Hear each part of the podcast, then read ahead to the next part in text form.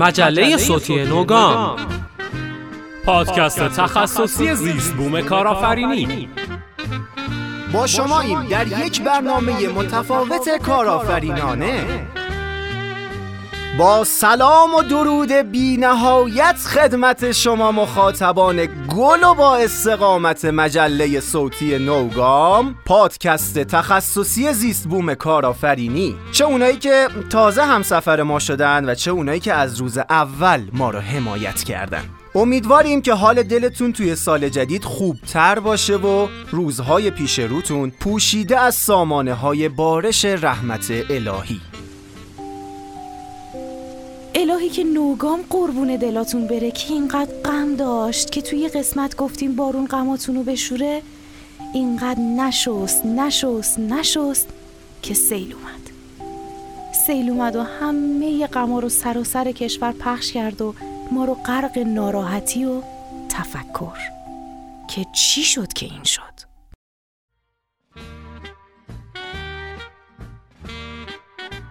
با اولین قسمت از برنامهمون توی سال 98 که میشه چهارمین اپیزود نوگام با شماییم. و دیگه نمیگیم بند کفشاتون رو ببندین چون خود من چکمه پوشیدم و بارونی تنمه. به این هوا مگه میشه اعتمادی کرد؟ پس با ما سوار این قایق بشین تا در زیست بوم کارآفرینی کشور ونیزگونمون دور دور بزنیم. ایشالله که عاقبتمون تایتانیک نشه. باد بادم رو بکش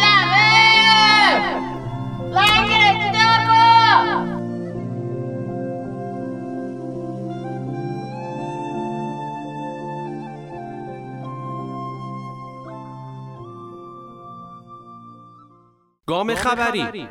معاون علمی و فناوری رئیس جمهور جناب آقای دکتر سور ناستاری گفتن که در اقتصاد نفتی هیچ احترامی برای کارآفرین قائل نیستن. باید روی کرده کشور از حوزه نفتی به کارآفرینی و دانش بنیانی تغییر کنه. چرا؟ چون ما نیروی انسانی خوب داریم. تحصیل کرده با کمالات فقط یکم کاری ندارن که اونم کم کم یاد می‌گیرن. بله مشکلی نیست. ما ایشالله با تغییر روی کرده دانشگاه ها به سمت خلاقیت این مشکل رو هم حل می‌کنیم. بله.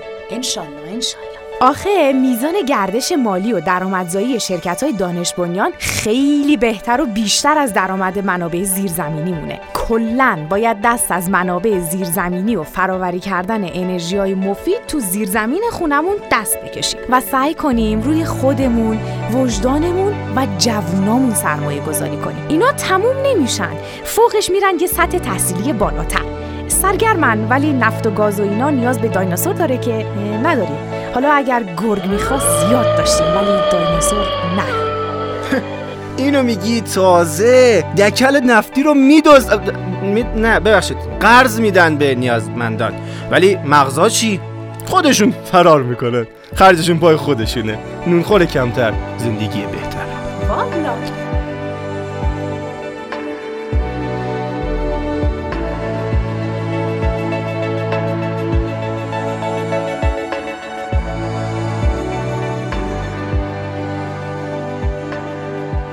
آقا پیش بینی آینده آب و هوای کشور و شناخت تحولات اقلیمی همیشه نیازمند نوآوری و فناوری های نوین است. نقطه سرخط. و قراره از این به بعد تجهیزات و زیرساخت های این حوزه را داخلی سازی کنند و دری رو به خلاقان و فعالان این حوزه بگشایند. و راه های اضافی رو تخریب کنن تا به سمت درست هدایت بشن. خب ما عادت داریم اول به مشکل بخوریم یا هم به طرز صحیحی اونو بسازیم. بعد بیاد در مورد اینکه حالا چی کار کنیم فکر کنیم و نظریه بدیم. آخرش هم بگیم باید فکری کرد. ته تکنولوژی که توی هواشناسی به دردمون خورده همون تلویزیون پشت سر مجری اخباره. تلویزیونه ابر داره بارون میاد اینجوری می‌کشه بارون میباره مثلا میگم این بارندگی اخیر و خسارات وارده به خاطر اینه که یادشون رفته این تلویزیون خاموش کنن. اونم همش باریده باریده باریده تو کار و زندگی ما هم. مشکل ایجاد کرده.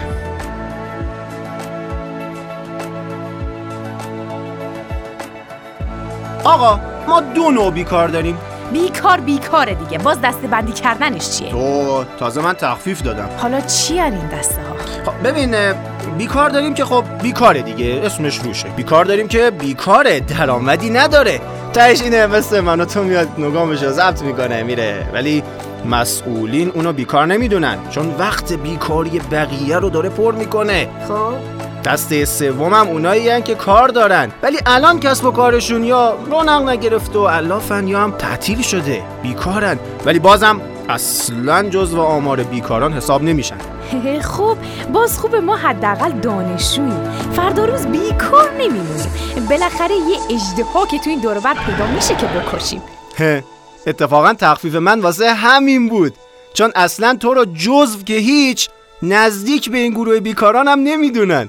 بالاخره نمیشه که این همه دانشجو باشه ولی بازار کار اشباع شده باشه. میشه؟ به قول آقای شقاقی شهری اقتصاددان و استاد دانشگاه نظام آموزشی داره به یه سمت میره و بازار کار به یه سمت دیگه. ما هم وسط این برو بیا هی دستمون بالاست میگیم مارم ببر مارم ببر. مستقیم مستقیم. مستقیم. و این تازه تکمیل کننده حرفای آقای کشسر نماینده بهبهانه که گفتن معضل اصلی کشور بیکاریه. اما معضل تر از اون بیکاری یک فارغ و تحصیل نظام آموزشی بونه که هرم بیکاری رو به هم ریخته. حالا هرم نشد استوانه. تازه استفادهش هم آسونتره دردش هم کمتر. گام فناوری.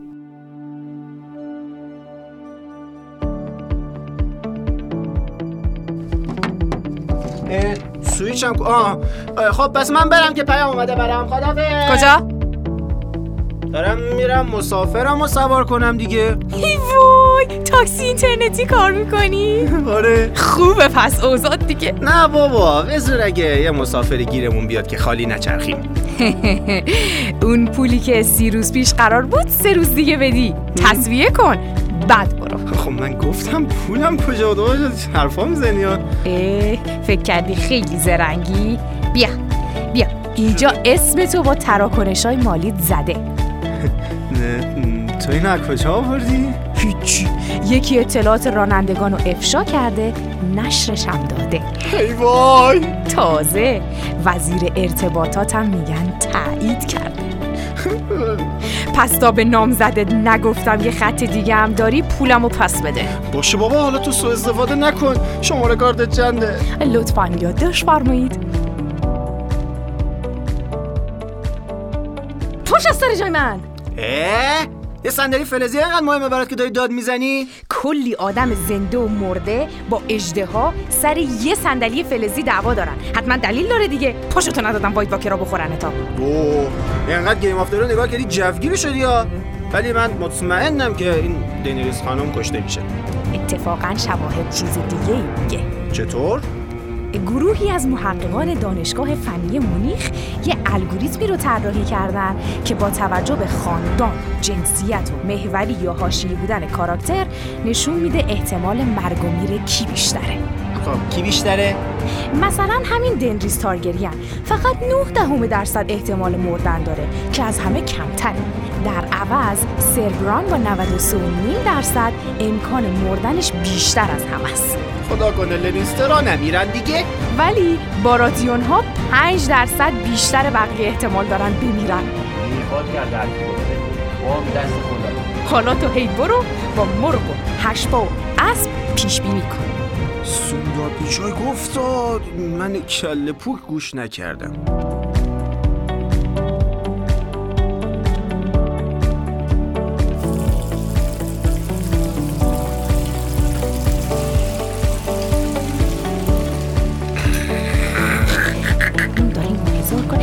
پاشو پاشو برو یکم اپل بخر می‌خوام جلو مهمونامون امشب پوز بدم.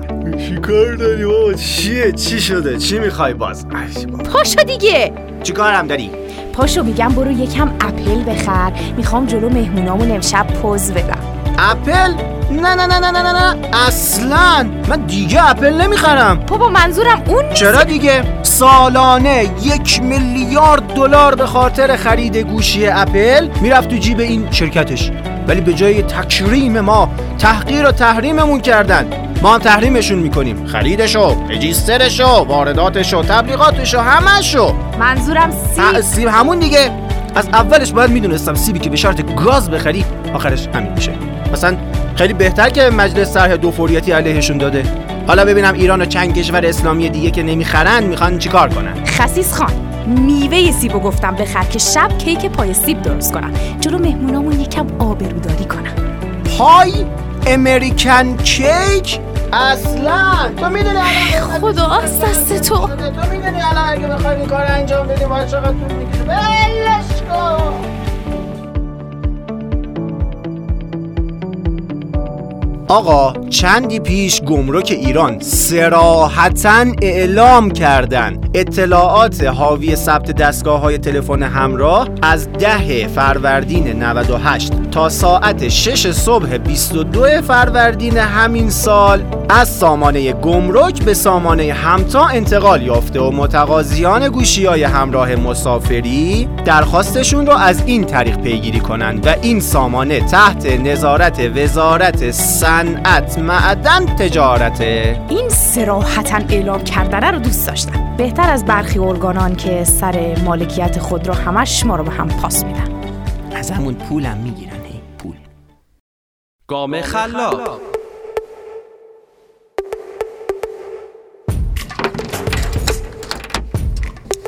بابای بابای بابا. این زیر شلواری رو من کو؟ می‌خوای چیکار من دارم چمدون میبندم. لازمش دارم خب. چمدون خوشم باشه. کجا؟ دارم میرم به تهران دارم میرم مسلا کی تا حالا تو مسلای تهران برو شدی؟ یه استارتاپ ویکند فرهنگی قراره تو نمایشگاه مسلح تهران برگزار بشه که از عصر چهارشنبه 11 دو تا جمعه شب همون هفته هم ادامه داره که بله دیگه. بعد قراره چیکار کنن قراره ایده هامون رو مطرح کنیم گروه تشکیل بدیم کارآفرینان مجرب و موفق بهمون کمک کنن و تیم های سرمایه گذاری ازمون حمایت کنن و پولدار بشیم و بریم جزیره جیجو. بعد الان ایده فرهنگی تو چیه؟ می‌خوام فرهنگ کتابخانی رو در جامعه بالا ببرم تا همه از بهاری سبز و شیرین شیرین لذت ببریم چطوری؟ خب می‌خوام برم اینم چطوری می‌تونم بالا ببرم دیگه تا حالا استارتاپ ویکند رفتی؟ نه. مشخصه.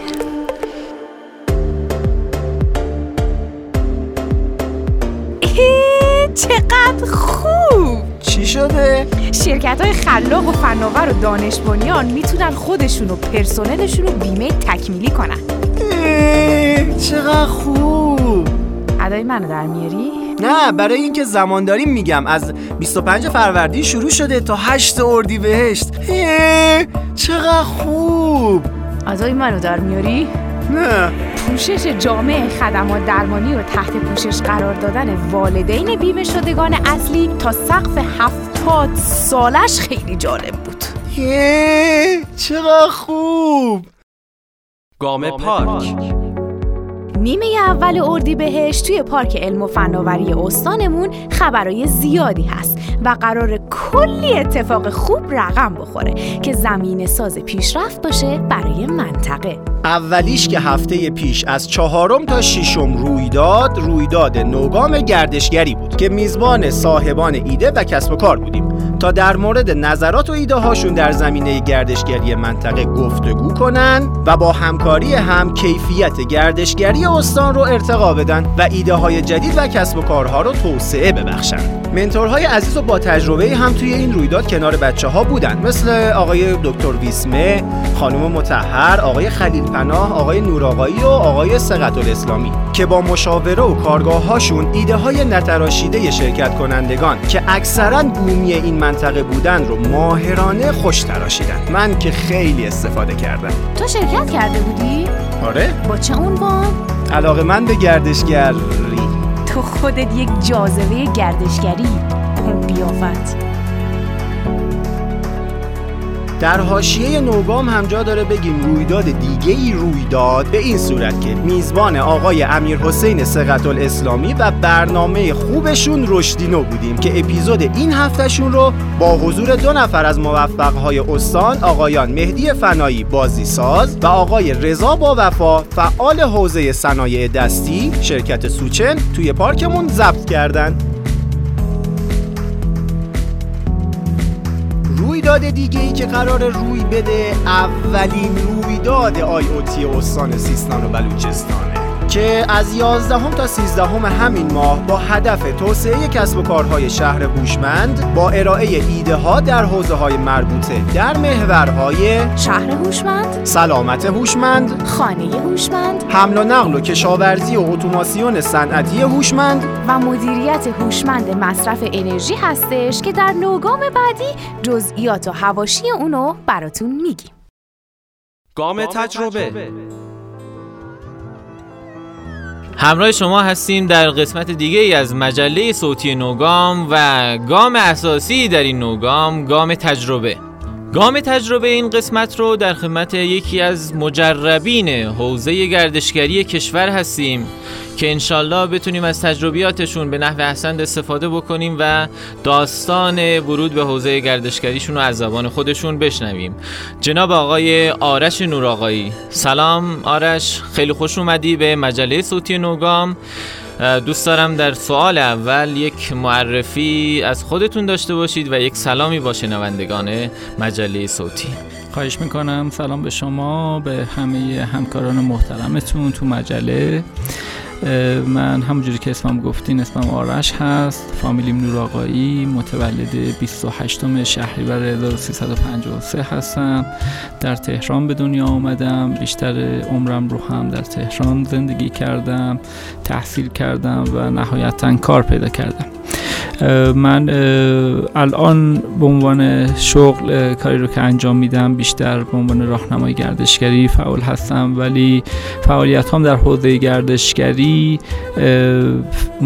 منتج فقط به در واقع راهنمای تور نیست بلکه تو فعالیت های دیگه که به عرصه گردشگری هم مربوط میشه دارم فعالیت می‌کنم و جوابگو سوالات شما هستم. خب آرش اگر ما بخوایم به عنوان زیر های آرش نوراقایی و کارهایی که انجام داده چهار title اصلی مشخص رو بنویسیم خودتو تو این چهار title چجوری معرفی می‌کنی؟ ببینید اگر بخوام در حال حاضر یعنی در این روزی که خدمتون هستم در اردیبهشت ماه 1398 خودم بله در زاهدان خودم معرفی بکنم. یک خب من راهنمای گردشگری هستم. در حوزه های مرتبط با گردشگری به حالا عنوان ایده پرداز و مشاور فعالیت می‌کنم. سه شاید مدرس باشم. در حوزه گردشگری. و البته صاحب امتیاز و مدیر مسئول یک فصلنامه هستم به نام گیلگمش. اینا چهار تا موضوع در واقع مهم یا بیشینه وقت من رو تو عرصه گردشگری اینها می‌گیره. خب خیلی خوبه. ما صحبت رو با همین چهار تا محور اصلی به نظرم جلو بریم. چی شد که آرش وارد دنیای گردشگری شد اول و دوم چی شد که راهنمای گردشگری شد؟ ببینید داستان من اینه که من مهندسی کامپیوتر درس میخوندم سخت افزار درس میخوندم ولی به یک در واقع اتفاقاتی برخورد زندگی از جمله که خب من همزمان ورزش می‌کردم و ورزش بخشی مهمی از زندگی منو تشکیل می‌داد. یه جورایی شد که مجبور شدم عملهای جراحی رو بدنم انجام بدم و اون عملهای جراحی باعث شد که دیگه نتونم ورزش رو به اون شکل و شمایلی که می‌خوام ببرم جلو. هرچند شاید واقعا اگر که ورزش رو ادامه می‌دادم الان شاید یه نامی توی عرصه گرد توی به جای گردشگری توی ورزش داشتم. این شد که همون اتفاقها باعث شد که من توی در واقع دوران تحصیلی که تو دانشگاه داشتم و مهندسی کامپیوتر میخوندم هم اثر گذار بشه و آشنایی با یه سری مقولات حالا مطالعاتی که خودم شخصا داشتم خارج از دانشگاه به من این ایده رو داد که شاید اساسا این راهی که داری میری اصلا راه تو نیست. با اینکه رشته مهندسی بود منم تو رشته مهندسی بد نبودم و اینها. البته تو اون زمانی که من درس میخوندم کارم می‌کردم.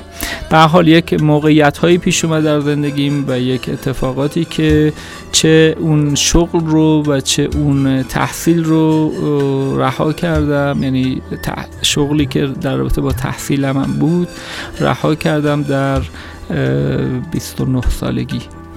و از اون موقع به بعد در واقع بازم یک اتفاقی افتاد که من با یک توریست خارجی در نارنج نارنجستان شیراز آشنا شدم و دیدم که چه موضوع جالبیه که خارجی ها میان در مورد کشور ما می‌دونن. و خب من تحت تاثیر اسمم هم همیشه بودم. یعنی همیشه اسم آرش من رو زندگیمو هدایت کرده. خب خیلی ها ممکنه تحت تاثیر اسمشون باشن. من هم یکی از اونها بودم. خلاصه اینها اتفاقاتی رو رقم زد که من رفتم کلاس های راهنمای گردشگری هم فرهنگی و هم طبیعت گردی ثبت نام کردم و خیلی زود در واقع تو اون اه، جایگاهی که بودم به عنوان حالا کسی که به عنوان داره گردشگری می‌خونه یعنی به عنوان داره دوره های راهنمای گردشگری رو میگذرونه خیلی زود به یک فکرهایی رسیدم و اون فکرها سرآغازی شد که من فعالیت هامو تو عرصه راهنمای گردشگری و اساسا گردشگری در واقع ببرم جلو. خب همزمان من علاقه من بودم به نوشتن و اون سفر کردن و نوشتن دو تا کلید واژه‌ای بود که در سی سالگی برای من اتفاق افتاد و یک نقطه عطفی شد که حالا اینجایی هم کردم شما میگید. خیلی جالب شد. من دو تا سوال کوچیک حاشیه‌ای بپرسم از صحبتاتون. اینکه تا 29 سالگی شما یک شغلی داشتین و یک کاری می‌کردین. این چی بود این شغل؟ من عرض کردم تحصیلم در رشته مهندسی کامپیوتر سخت افزار بود و تخصصی که به شغلم مر- مرتبط می شد اولش در واقع assemble کردن یا سرهم کردن کامپیوترهای شخصی یا PC کامپیوترها بود و بعدش در واقع تو حوزه WAN wide area network وارد شدم و خب تخصصی که اون موقع داشتم این بود که می‌تونستم یک earth station ها یا ایستگاه های زمینی رو توی جاهای نصب بکنم و از طریق ماهواره و satellite در واقع video video over internet یا voice over internet رو در واقع VoIP و video over IP و اینها رو انجام بدم. ولی اون موقع ها اون در واقع تخصص خیلی نو بود. خیلی ها نبودن که تو ایران اینو بلد بودن. و خب چون خیلی دولتی بود و من هم خیلی از کارهای دولتی خوشم نمیومد نه اینکه من کارمند دولت باشم بلکه سرویس هایی که می‌دادیم پروژه ها آره بیشتر مشتری دولتی بودن.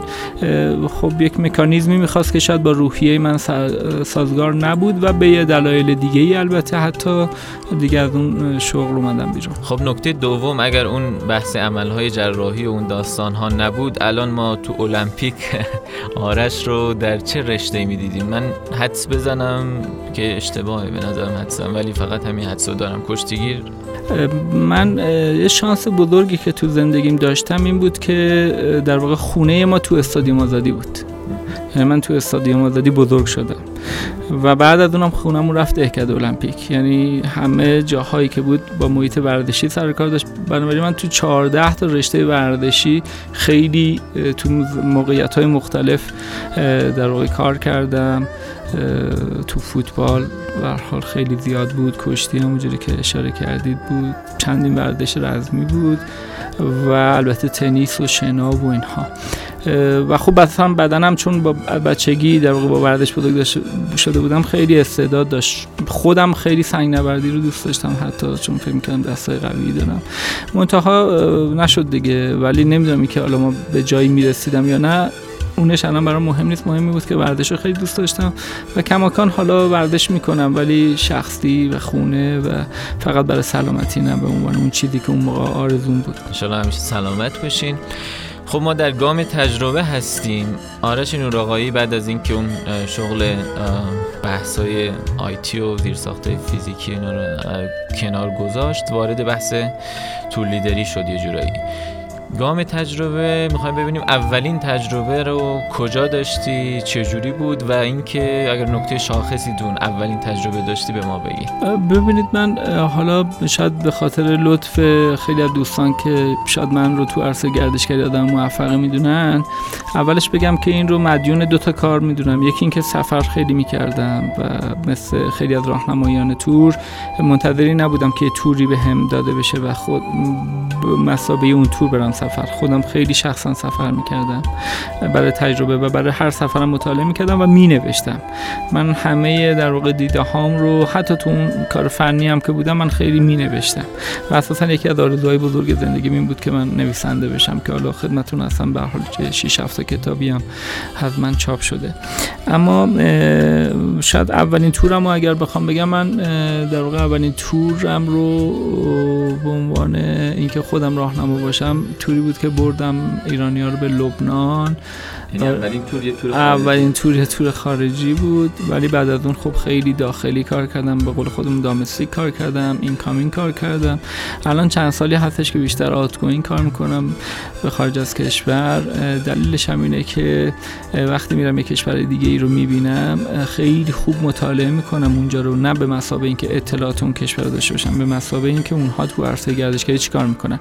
و همه این حالا بعدم نیست اینجا. من فکر کنم من 44 تا کشور رو تا حالا دیدم.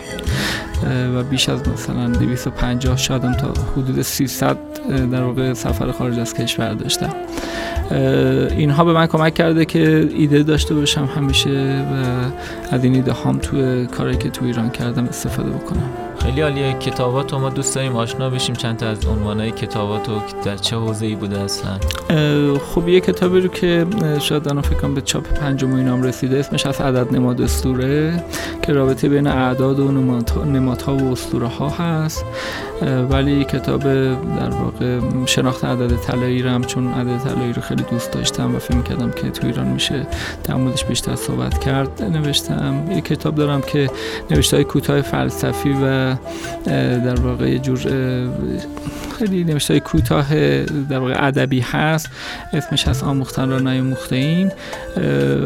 در واقع سبک زندگی در تهران با همکاری بقیه و خیلی کتاب ها رو شاید مثلا 4 5 تا عنوان کتابم هستش که من در واقع تو تشخیص دادم که خیلی خوب می‌تونه باشه اگر اینا نوشته بشه یا اینکه اینا اگر ترجمه بشه یا تعلیف بشه.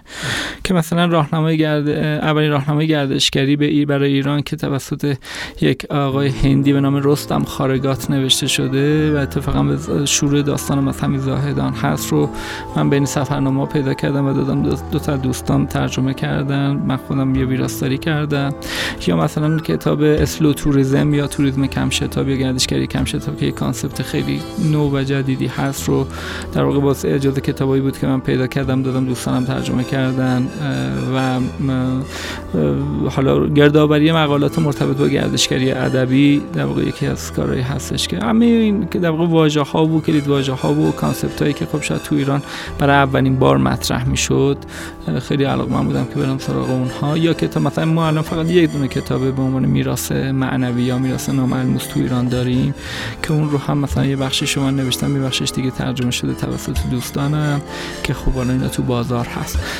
یه سری مقالات و اینا هستش که 44 کشوری که خب شما رفتین با افراد مختلفی که ارتباط گرفتین و خب به عنوان حالا نماینده ایران بودیم و یک ایرانی می‌خوام ببینم آیا تا حالا بوده یک واکنش با حال متفاوت از کسایی که راجع به ایران صحبت یا یک ویژگی متفاوتی که کسی با شما در صحبت بود مثلا ایران مثلا اینجوریه ایران اینو داره یا همچین چیزی اگر ببینید تو برخلاف تصور تو سفرهایی که ایرانی به خارج از کشور می‌کنن حالا اینجوری نیستش که ما حالا با آدم های مخصوصا من که به عنوان راهنمای تور سفر می‌کنم بیشتر البته سفرهای تحقیقاتی شخصی هم داشتم من.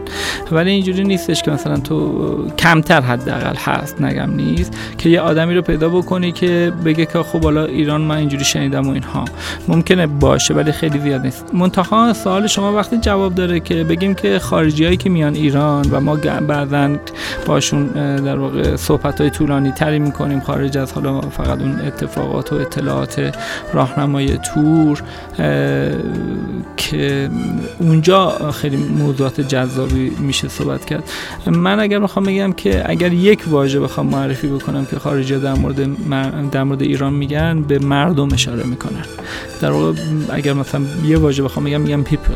یعنی اینکه خب بالاخره ما آثار باستانی خوبی داریم آثار طبیعی حالا قابل توجهی داریم ولی اون چیزی که بیشینه اثرگذاری رو به عنوان ایرانی و ایران در واقع خارج ذهن خارجی اثر می‌ذاره مردمش هستن. این خب خیلی موضوع جذابه. به قول خودشون the most fantastic people in the world و خارجی ها معمولا وقتی به جای دیگه سفر می‌کنن اون ارتباط در واقع عاطفی وجود نداره خیلی موقع. ها منتها کشور ما کشور عاطفی معمار ریش معماری عاطفی و روحیه مردم روحیه عاطفی. این روحیه عاطفی حالا نمیگم همش هم خوبه خیلی نباید اینجوری یه طرف هم به داستان نگاه کرد ولی به حال مهمترین و اثرگذارترین کلید واژه مردم هستن که خارجی ازش استفاده می‌کنن. آرش نوراقایی چند سالی بحث ما با یه اسم دیگه کنارش میشنیم گیلگمش چی هست؟ چجوری شد اصلا به فکر مجله گیلگمش افتادین؟ وضعیت الان چجوری تو گیلگمش ببینید من از سال 83 در واقع همزمان که کار راهنمای تو رو شروع کردم گفتم می نوشتم و اتفاقا موقعی که هنوز کار راهنمای تورم رو به صورت خیلی جدی شروع نکرده بودم یعنی اینکه هنوز داشتم کلاس ها رو میگذروندم توی یک خبرگزاری به نام خبرگزاری میراث فرهنگی کار می‌کردم و براشون مطلب می نوشتم و بعدش در واقع دبیر گردشگری یه مجله شدم به نام ایرانا و همزمان برای مجله اون موقع مجله بود به نام همشهری جوان. یه بخشی داشت به نام رازهای سرزمین من برای اون می نوشتم اون بچه‌ای که تو رازهای سرزمین من بودن اومدن یه مجله رو دادن زیر نظر مجموعه اون مجموعه مجلات همشهری به نام سرزمین من. که خب من یکی دو شمارم با اونها بعدم همکاری کردم. بعدم حالا خیلی بیشتر نه. بعدم یک وبلاگی برای خودم درست کردم به اسم نوراقایی که همه سفرنامه هام و نوشته هام و فکر هام و ایده هام و همه همه یعنی باستابی از تمام اندیشه هام بود. توش در واقع می نوشتم که الان فکر می‌کنم که این وبلاگ یکی از قدیمی ترین وبلاگ های ایران می‌تونه باشه.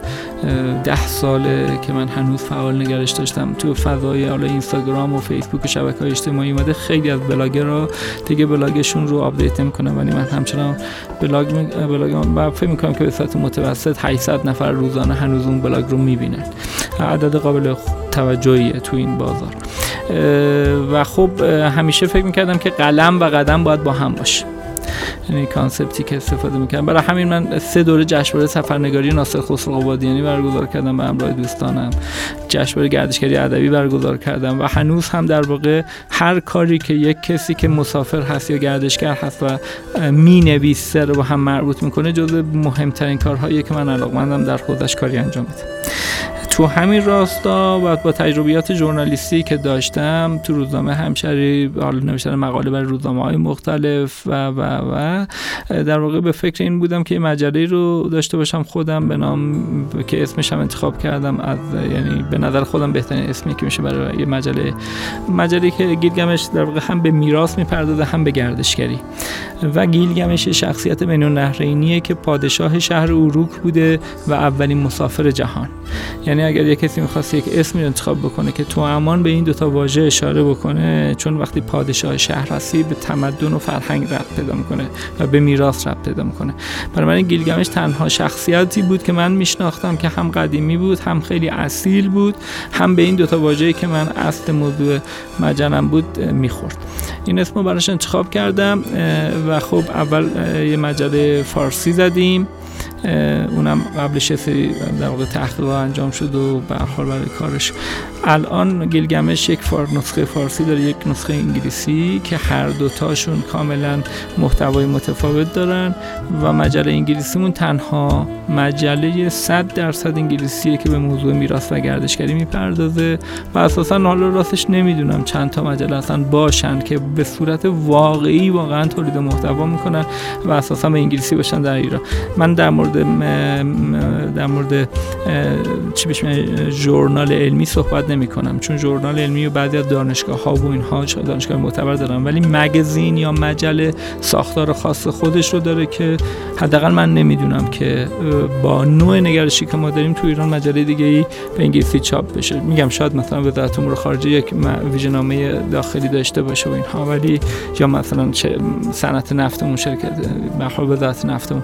اما به این صورت من حداقل نمی‌شناسم ولی می‌تونم بگم که تنها مجله که تو عرصه میراث و گردشگری مداوم داره به عنوان انگلیسی با تولید محتوا انگلیسی کار می‌کنه. خب هدف از گیلگمش چیه؟ یک تصویر درستتر از ایران جذب توریست یا؟ ببینید ما همه متفق القول هستیم اونایی که تو عرصه گردشگری کار می‌کنن که ایران آنچنان که باید شناخته نشد. ما تو عرصه گردشگری میگیم ایران یک وایت اسپات یا بلک باکسه یعنی یک جعبه سیاهیه که کسی چیزی در موردش نمی‌دونه یا یک نقطه سفیدیه که کسی نمی‌دونه اونجا چه خبره. و اساسا اطلاعات در مورد ایران غلطه. و حتی اگر درست باشه ما اصلا به کنه ذات فرهنگ ایران پی نبردن. حتی خودمون ایرانی ها و حتما خارجی ها. گیلگمش وظیفش اینه که به موضوعاتی می‌پردازه. ما اصلا توی مجلمون معمولا مقصد معرفی نمی کنیم اگر بکنیم با یک کانسپت معرفی می‌کنیم. مثلا من بهتون بخوام بگم مثلا من تو مجله فارسیم به کوچ پرداختم به میراث آب پرداختم به گردشگری خلاق اینا یعنی عنوان پرونده های روی جلد من هست. ولی خب ممکنه که بقیه اینجوری نباشه برای بقیه مجلات اینجوری نمیشه اونها کارکرد خودشون و رسالت خودشون رو دارن من رسالت خودم رو دارم. تو مجله تو انگلیسیمون هم همینطور. ما از واژه های گیلگمش استفاده کردیم مثلا G geography رو میگه I Iranology میگه L lifestyle میگه و از این قبیل. اینجوریه که هر کلید واژه در واقع معنی خاص خودش رو داره. شعار مجله ما هست از کوره راه تا شاه راه. یعنی راه هایی که نمیرن خیلی ها و راه های پرترددی که خیلی ها میرن. هر دوتاشون چون خیلی ها میگن که ما فقط دنبال کوره راه های یا جاهای بکر. خب اون خوبه ولی جاهای پرتردد هم همیشه حرفایی برای گفتن داره. برای ما ما یک پهنای بان تو مجله تعریف کردیم از کور راه تا شاه راه. هم این هم اون و در واقع این کانسپت های اصلی مجله ما هست و به موضوعات مختلف می‌پردازه یه چند نکته راجع به مبحث گردشگری خلاق صحبت می‌کنیم با ما. ببینید گردشگری خلاق تو داستان شناخت صنعت گردشگری اینجوری تعریف میشه که ما تا به امروز سه تا ژانر یا سه نسل در مورد گردشگری داشتیم. گردشگری اول گردشگری تفریحی بوده. بعدش به گردشگری فرهنگی رسیدیم. اون گردشگری که الان نسلش داره در واقع بیشتر شکل می‌گیره و بیشتر منتشر میشه و بیشتر سر زبوناست اسمش از گردشگری خلاق. گردشگری خلاق تجربه محوره گردشگر رو از حالت توریست به تراولر تبدیل می‌کنه. توریست یه کسیه که در واقع انگار یه دوربینی داره و یه پیرن گلگلی داره و از یک رفاهی برخورداره و میره تو هتل پنج ستاره و دم ساحل پیداش میشه. تراولر این نیست تراولر, تراولر تو, تو بطن مردم پیداش میشه با مردم میشینه و در واقع سفر رو زندگی می‌کنه. سفر رو به مسابه فقط اوقات فراغت بهش نگاه نمی‌کنه. و تو همین بومگردی که ما داریم می‌بینیم دیدین که بخش بومگردی میگم تو همین استارتاپی که ما الان داریم می‌بینیم می‌بینیم که بچه ها دارن به این نگاه می‌کنن. این نوع گردشگری خلاقه و به نظر میاد که این نسل سوم گردشگریه که بیش از پیش هم رو پیدا می‌کنه. شعارش هم این هست میدان های بیشتر موزه های کمتر. یعنی به جای که گردشگر بره بیشتر موزه ببینه منظور از موزه یعنی آثار تاریخی تو میدون شهر تو کف شهر و با با مردم محلی بیشتر در آمیخته است. خیلی عالی خیلی جالب بود. خدمت رو ارز کنم با این سابقه ای که در حوزه گردشگری داشتین. آیا تا حالا بیزینس کسب و کار مستقلی در حوزه گردشگری حالا با یک برند و عنوان مشخصی خودتون رو انداختین یا مشاورش بودین یا اصلا تو برنامه تونه همچین کاری بکنین؟ خب من مشاور خیلی از استارتاپ ها بودم مشاور خیلی از سازمان ها و نهادها بودم ولی از مشاوره به مثابه business استفاده نکردم. من همیشه فکر کردم یه فکری یا یک تجربه که دارم باید به صورت حالا رایگان در اختیار قرار بدم. که البته دیگه این تفکر رو ندارن. ولی خب تنها business ی که خب حالا شاید بگم که خب واقعا برای شخص خودم رو انداختم و می‌خوام که در قبال اون کاری که برای کشور می‌کنم برای خودم یک منافعی رو داشته باشه. حتی منافع مالی. همین گیلگمش هستش که ذیل اتفاق گیلگمش من به داستان و business تولید محتوا فکر می‌کنم. یعنی business اصلی که دارم بهش می‌کنم business تولید محتواست چون آینده بسیار بسیار خوبی داره و ضعف بسیار بزرگی ما تو ایران داریم اساسا من همیشه میرم دنبال ضعف و این می‌تونه کمک بکنه.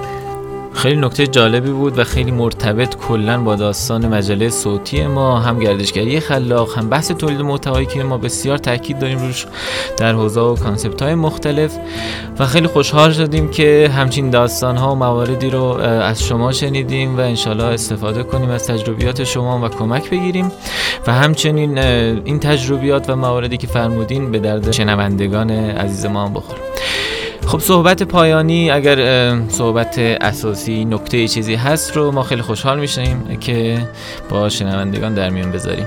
خواهش می‌کنم زنده باد که این زنده باد شما و سپاسگزارم که این وقت به من دادین.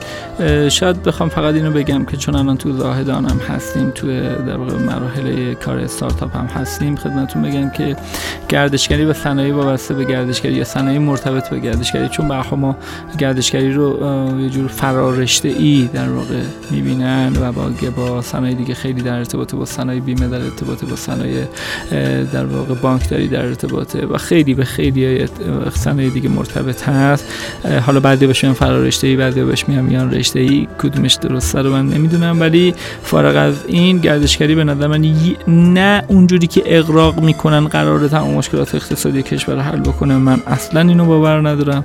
ولی می‌تواند به عنوان یکی از در واقع مکانیزم های حل مشکلات اقتصادی بهش بها داده بشه و براش برنامه ریزی بشه. بنابراین کسایی که به این صنعت وارد میشن اگر که در واقع عزم ملی و عزم دولتی وجود داشته باشه برای رونقش من فکر می‌کنم که ما تو ایران خیلی فرصت های استثنایی داریم خیلی ممنون سپاسگزارم و خیلی خوشحالم که گام تجربه این بارمون محکم و پربار بود و انشالله شنوندگانم استفاده برده باشن. خیلی ممنونم جناب آقای نور آقایی و خدا نگهدار.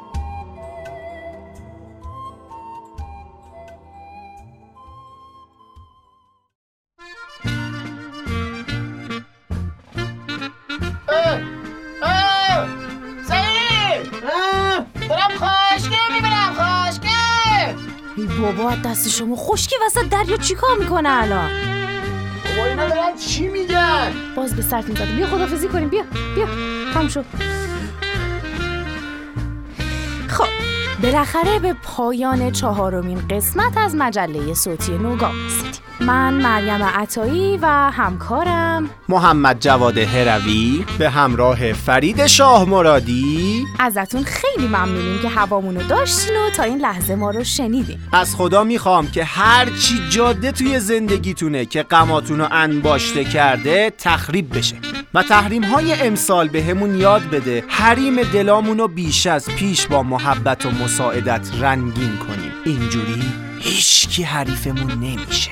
ما رو تو شبکه های اجتماعی و نرم افزارهای پادکست دنبال کنید و با ما همراه بشین که ما به ذوق بودن شماست که اینجاییم.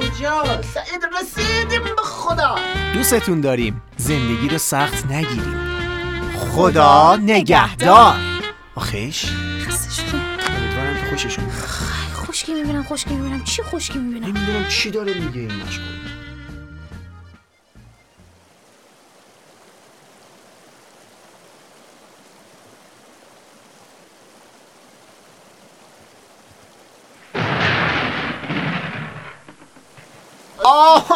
چی اینجا؟ دیگه کجاست؟ خوشی از کجا پیدا شد من اینجا یک ساعته دارم داد می‌زنم میگم بابا خوش خوبه تو هم حالا دیگه. ای بابا خودت میشنوی؟ چی شد؟ گوش بده. صدا کیه این؟ کیه؟ تو دیگه کی هستی؟ تو کی هستی؟ تو کی تو هستی کی هستی؟ تو کی هستی؟ نگاه کن سوال منو با سوال جواب نده. تو کی هستی؟ تو کی هستی؟ اینجا چیکار می‌کنی؟ ما کی هستی آه، ما فکر کردیم اینجا پارکمونه خب. پارک تو ارث بابا توه اینجا اینجا جزیره منه. جزیره من؟ مگه اینجا پارک نیست؟ ما کجاییم؟ چی میگی چون؟ از کجا آمدی؟ شما کی شما مگه فارسی نمی‌فهمی؟ ما فارسی می‌فهمیم. شما فارسی می‌فهمی؟ من خیلی من چطور نفهمم. مجله صوتی نوگام. گامینو برای کسب و کارهای نوپا.